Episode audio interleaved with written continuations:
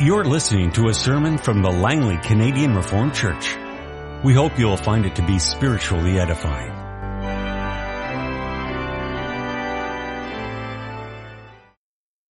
I invite you to turn with me to the prophecies of Ezekiel chapter 1.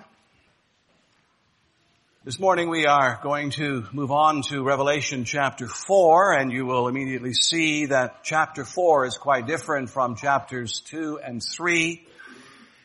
In chapter 4 we really start to get into what is called apocalyptic language. And if you want some of the background of that kind of language, then you are sometimes advised to look, for example, at the prophecies of Ezekiel. And you'll see quite some similarities between Ezekiel and Revelation. So I've chosen chapter 1, the first 18 verses to give you an idea of what we mean by apocalyptic language. In the 30th year, in the fourth month, on the fifth day, while I was among the exiles by the Kebar River, the heavens were opened and I saw visions of God. On the fifth of the month, it was the fifth year at the exile of King Jehoiachin, the word of the Lord came to Ezekiel, the priest, the son of Buzi, by the Kebar River in the land of the Babylonians. There the hand of the Lord was upon him. I looked and I saw a windstorm coming out of the north, an immense cloud with flashing lightning and surrounded by brilliant light.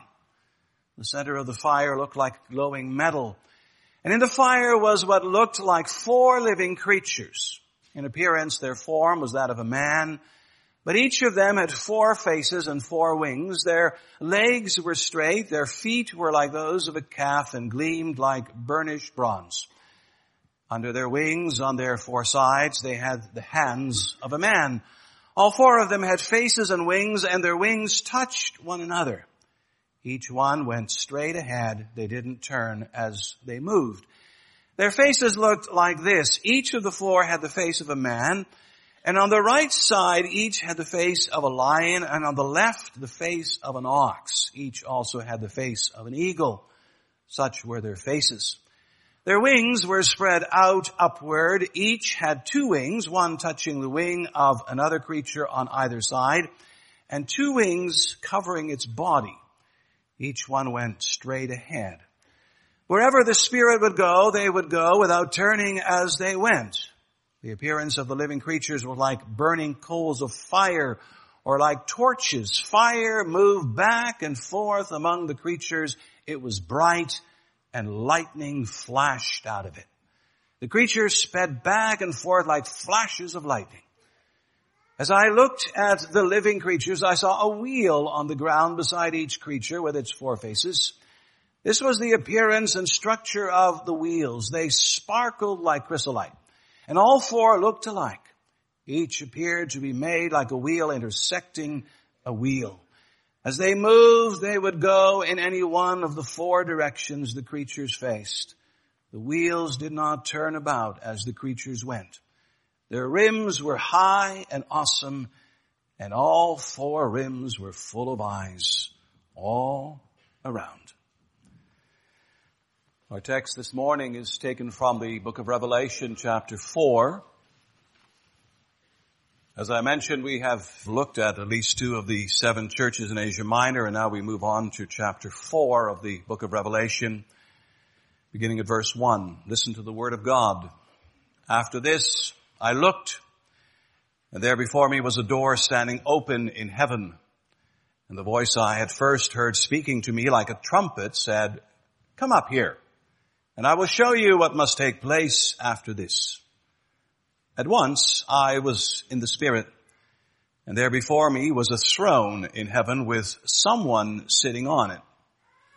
And the one who sat there had the appearance of jasper and carnelian. A rainbow resembling an emerald encircled the throne. Surrounding the throne were 24 other thrones, and seated on them were 24 elders. They were dressed in white and had crowns of gold on their heads. From the throne came flashes of lightning, rumblings, and peals of thunder. Before the throne, seven lamps were blazing. These are the seven spirits of God. And also before the throne there was what looked like a sea of glass, clear as crystal. In the center, around the throne, were four living creatures and they were covered with eyes in front and in back. The first living creature was like a lion. The second was like an ox. The third had a face like a man. The fourth was like a flying eagle. Each of the four living creatures had six wings and was covered with eyes all around, even under his wings.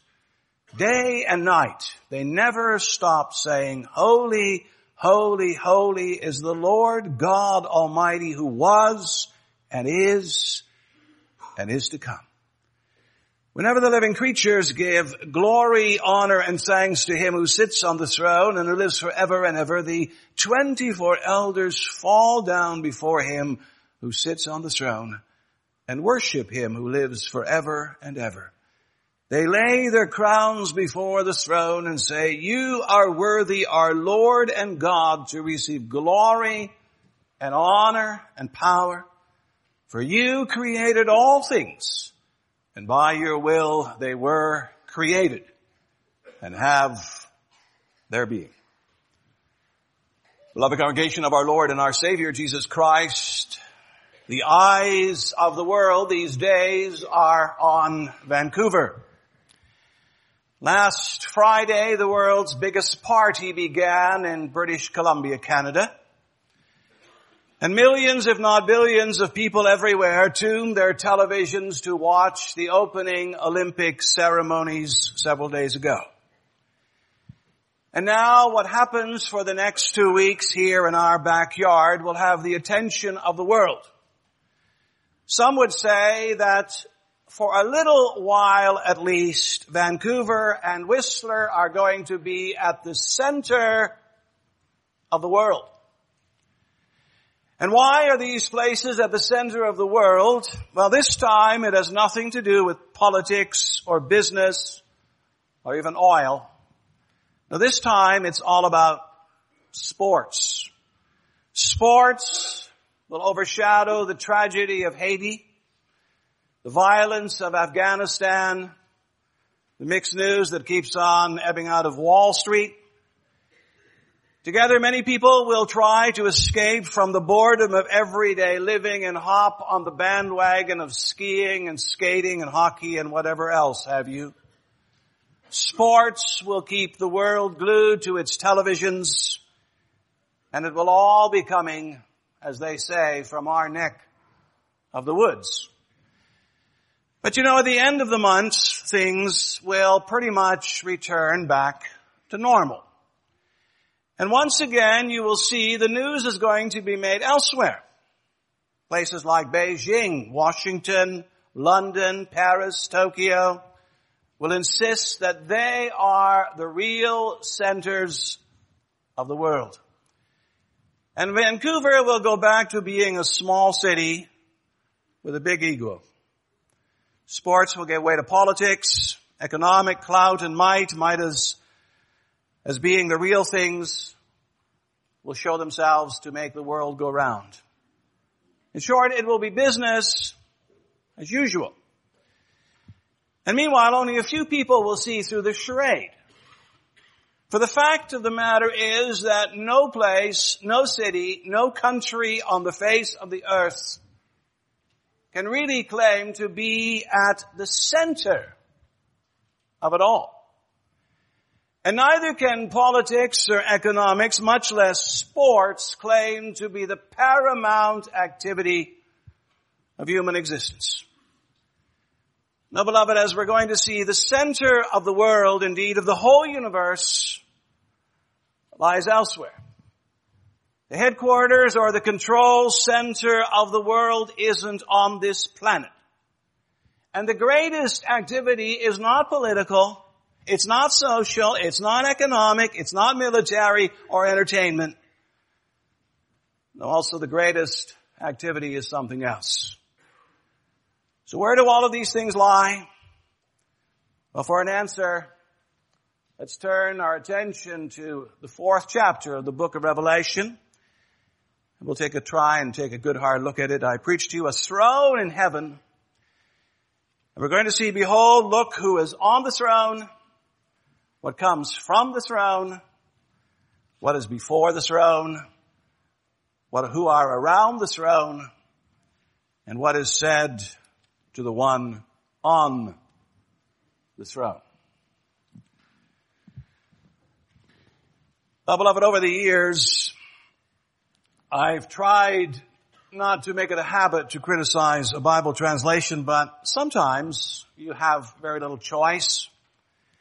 And that goes for the opening verses of Revelation 4 as you have them in the NIV. Twice they skip a very little but important word, and it's the word behold.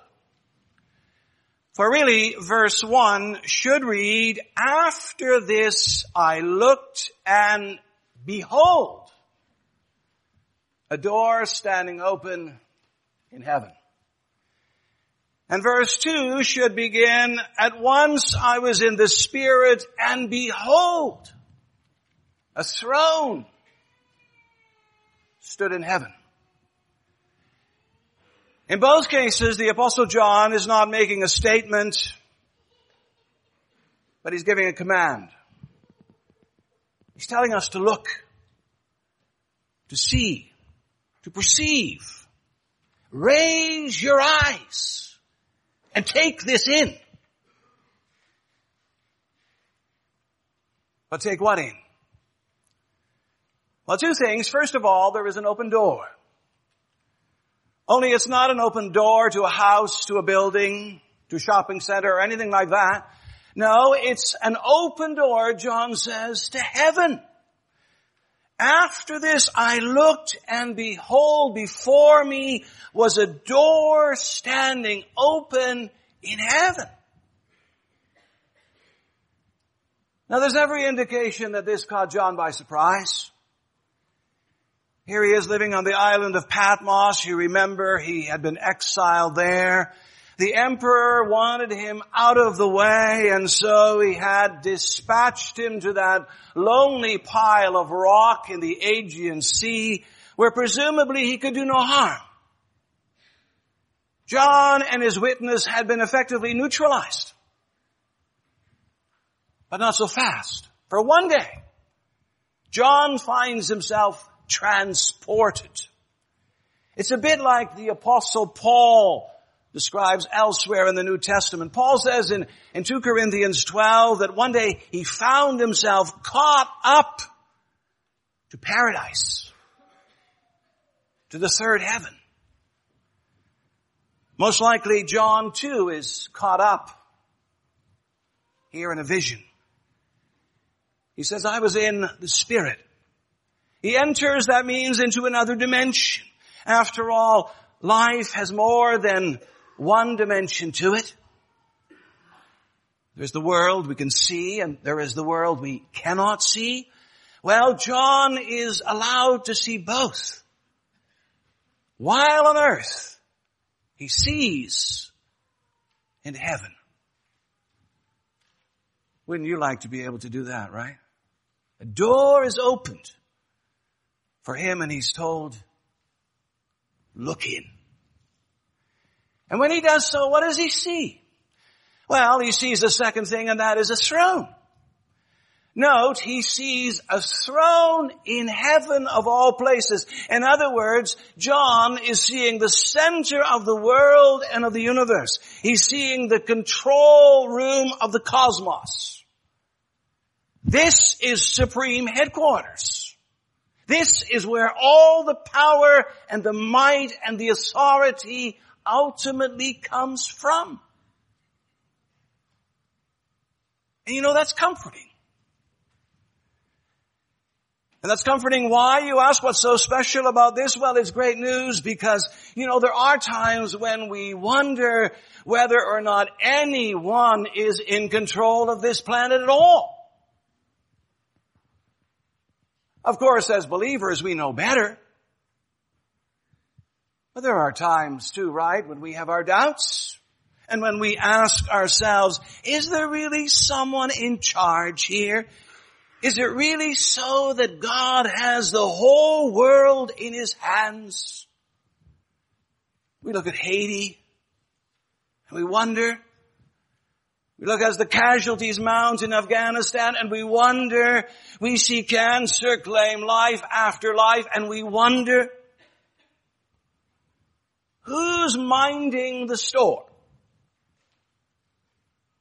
Well, the answer is heaven is minding the store.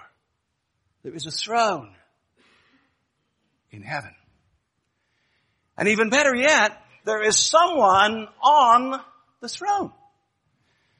Who is there? Well, verse 3 says, the one who sat there had the appearance of jasper and carnelian. You know, here John is actually grasping for words to describe what he's seeing in heaven.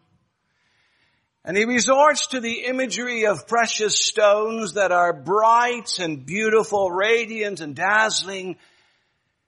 And he's saying that the one who is sitting there is, is actually full of splendor. His appearance is glorious. But then there's also his name. Look, verse 8 says that the one who sits on the throne is called the Lord God Almighty. Notice he's the Lord. That means he's the one who makes covenant. And he's God, which means he's the one who creates all things. And he's almighty. Which means that he has all the power and the strength and the might. But yet that's not all, for he is also the source and sustainer of all things. If you turn to the second part of verse 11, for you created all things, and by your will they were created and have their being. And that really means that nothing lives, functions, or moves without Him, without His will, without His permission, you know, Adolf Hitler talked about establishing a thousand year reign. But after six short years, this God blew him away. He's mighty. And there's more. For verse 8 tells us the one on the throne is holy, holy, holy.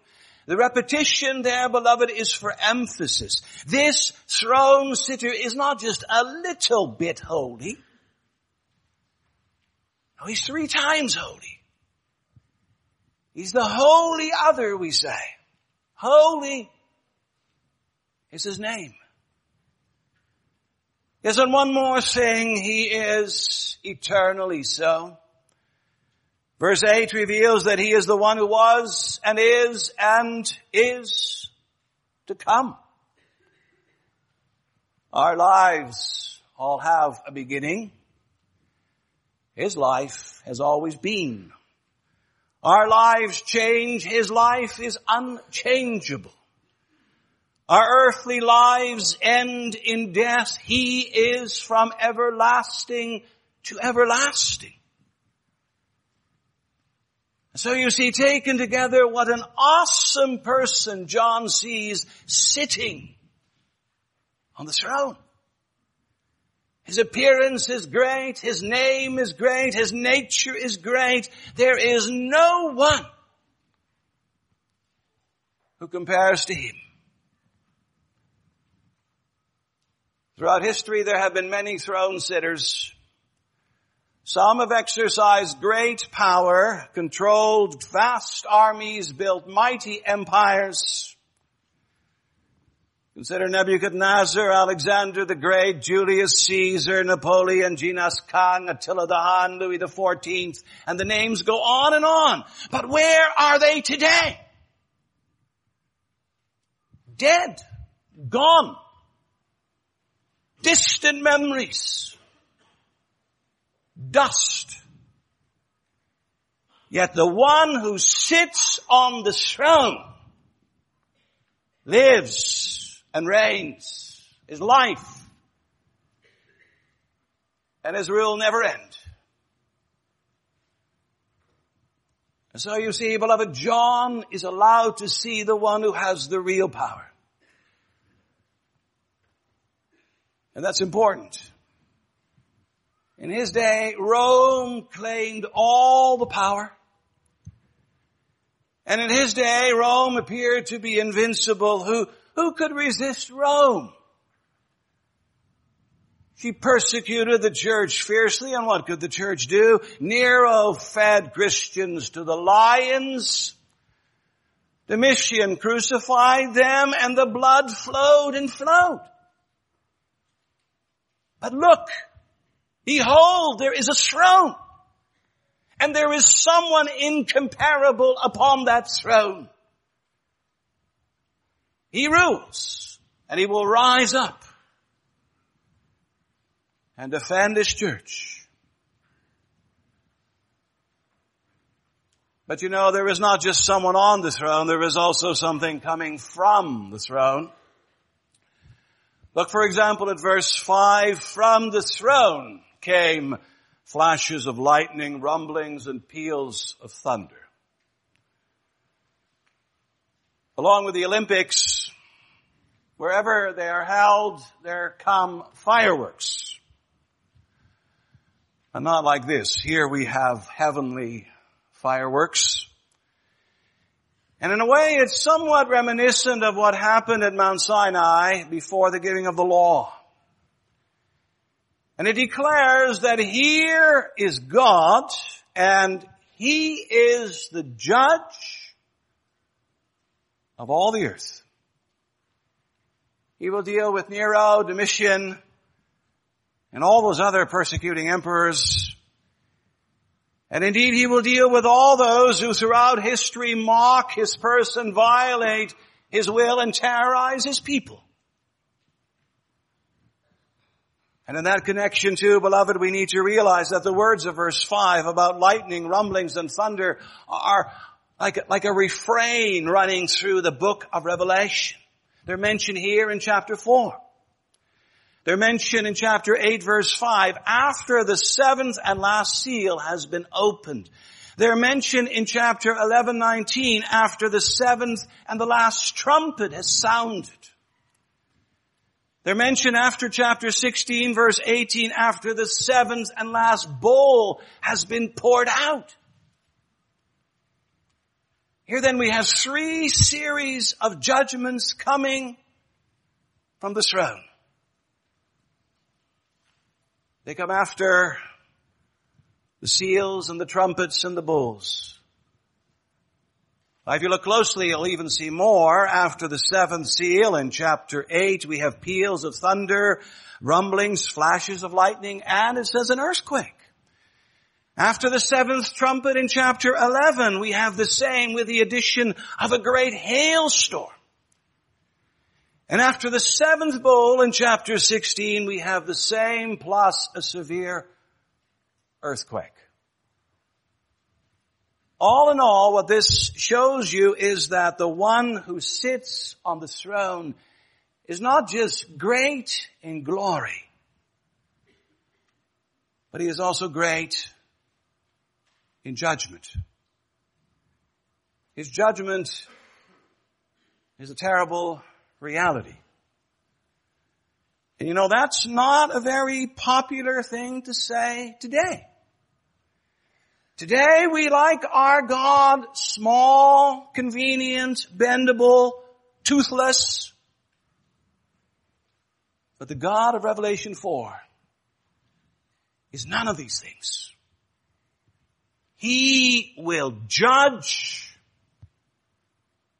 the earth. Never forget that. And so beloved, there is someone on the throne. There is judgment coming from the throne. And there's also some things before the throne. What's before the throne? Well, first turn with me to verse 5. Before the throne, seven lamps were blazing. These are the seven spirits of God. Why seven lamps or seven torches literally? Well, very simply because wherever God is, there is no darkness, but only light. Think of what John says elsewhere in 1 John 1 verse 5. God is light. And in him there is no darkness at all. And notice too that John sees seven lamps or torches and seven always stands for fullness or completeness. And as well, he says that these seven lamps were seven spirits. In other words, before the throne, he sees the fullness of God's power which comes through the Spirit. Yet there's also something else before the throne. Look at verse 6. Also before the throne there was what looked like a sea of glass, clear as crystal. You might wonder why this mention of a sea. And why is it described as being a sea of glass or clear as crystal? Think about that for a moment. And think about this question too. How is the Bible usually, or how is the sea usually described in the Bible? Isn't it so that when scripture talks about the sea, it's always something that, that roars? I think of Psalm 22, 65. I think of Isaiah 17. I think of Jeremiah 6, 50, 51. The sea is usually roaring, foaming, restless, in tumult, hostile. In other words, in scripture, the sea is usually a very dangerous place. It, in it lives Leviathan, the great sea monster. Out of it comes the beast of Revelation 13. Indeed, the ancients feared the sea as a place of chaos, danger, and dread. But now look, Behold, look at how the sea is described before the throne of God. Before it and before Him is described as being as smooth as glass and as clear as crystal. And that only happens, you know, when the sea is really still and the waves are really, really calm. Quite simply, God stills the seas. He stops their roaring. He controls our fears. That's what it means. He controls our fears. And you know how the church then and, and how the church today needs to hear this as well. Every day it seems that something is happening in this world and usually it's not something nice or pleasant or attractive. It's usually something negative and devastating. We live in, in a turbulent life, a turbulent world.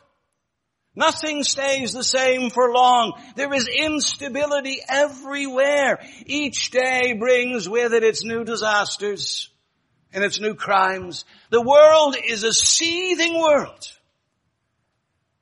John knows this and he sees this. We know it and we see it. But here in Revelation 4, he and we as well are reminded that before the throne of God, there is peace and rest and tranquility. God Almighty tames the tumult. He defeats our enemies and foes. He brings rest to a restless world. When the troubles of life and the constant drumbeat of sadness here below starts to get to you, raise your eyes and see, behold, a sea of glass it's like the psalmist says, the Lord leads us besides quiet waters. And so beloved, we paid attention to the one who is on the throne, to what comes from the throne, what is before the throne, and that brings us to what goes on around the throne. So what is around the throne? Well, in the first place, there is a rainbow. Verse 3b says, a rainbow resembling an emerald encircled the throne. And what is a rainbow but a sign of God's faithfulness and a guarantee of His mercy? It means this God makes promises and this God keeps His promises. You can trust Him. You can love Him. You can depend on Him. You can build your life on Him. And second, there are 24 elders around the throne. They're dressed in white, which means they're pure and they're holy.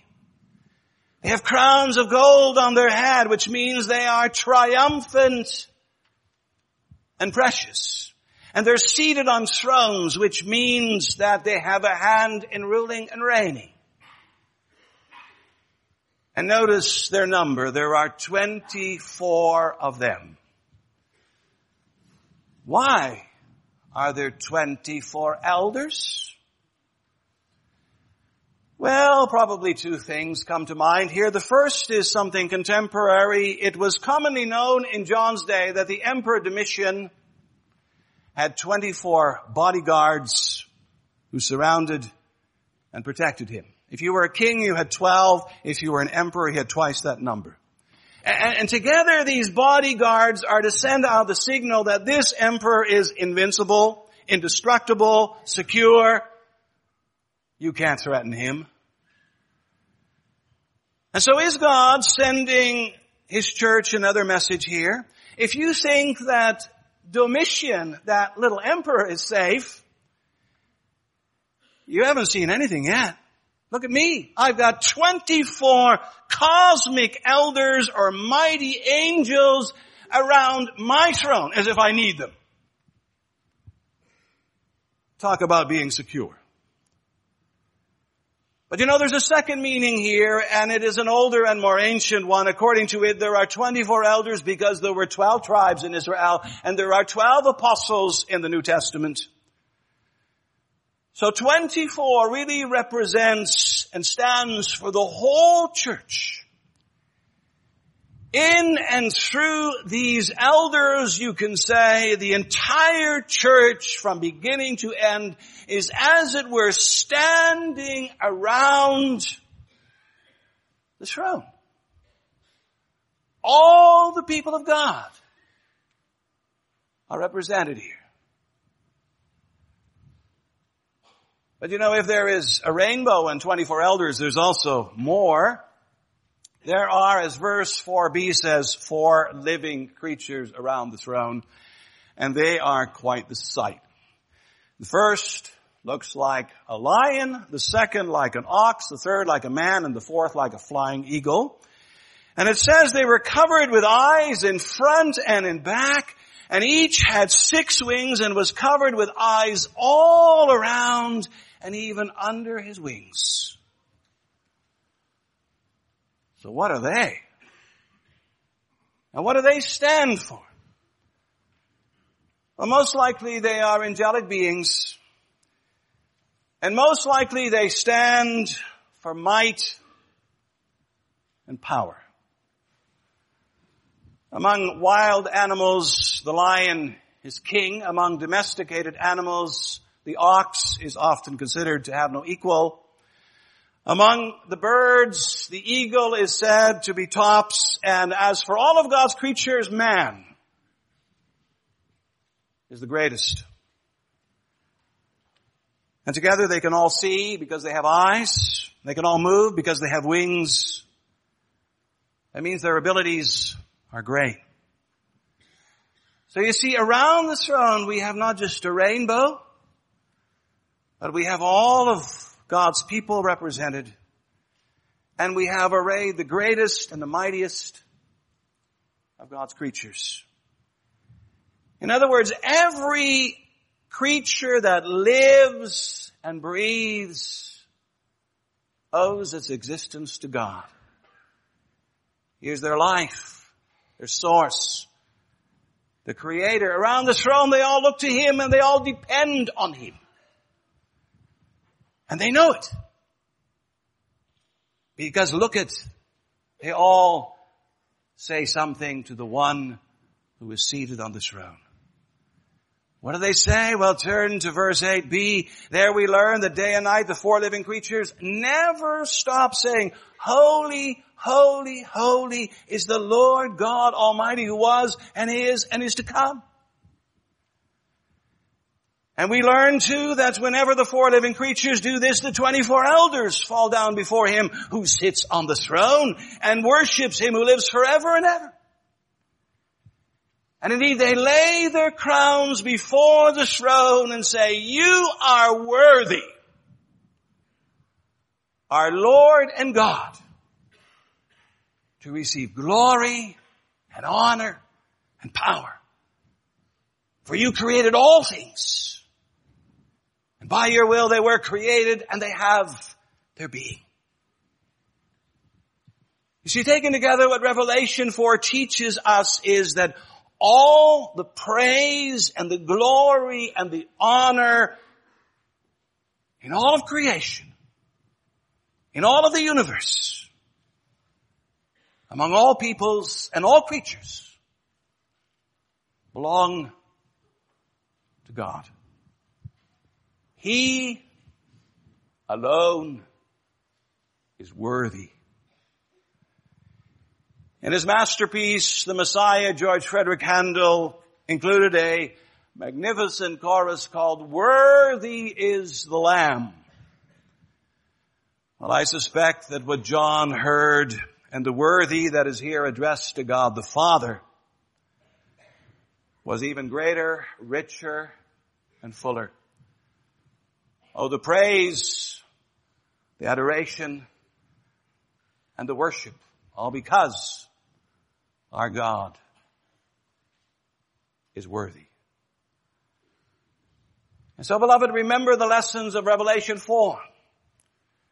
The first is that the center of the universe is in heaven where God sits on his throne. And the second is that there is no greater activity in this life than worship. Politics may be intoxicating. Economics may be daring. Leading armies may be thrilling. But nothing beats the praise, the honor, the glory, and the tribute that we bring to our God and Father in Jesus Christ. In short, nothing surpasses the worship of the one who sits upon the throne. And again, how consoling that is. In John's day, the world mocked all those Christians and their silly worship as unnecessary, irrelevant, and a colossal waste of time. And today outside and sometimes even inside the church, there are those who are negative about Christian worship. Some want to discard it. Others always want to tinker with it. But all the while we forget that worship is not about us in the first place and how we feel. It's about God and the glory of His name. You and you alone are worthy. O Lord and God. Let's pray.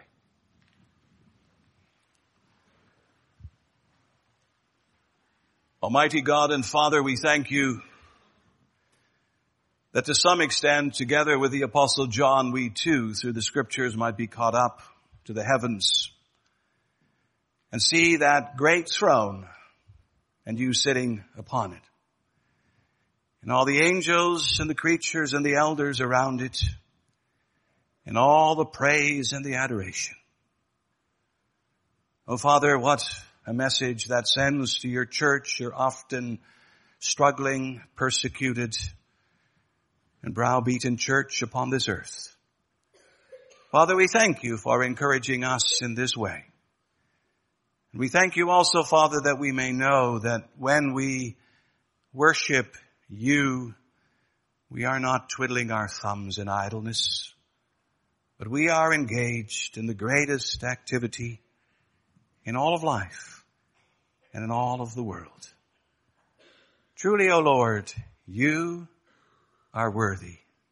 Holy, holy, holy is your name. Amen.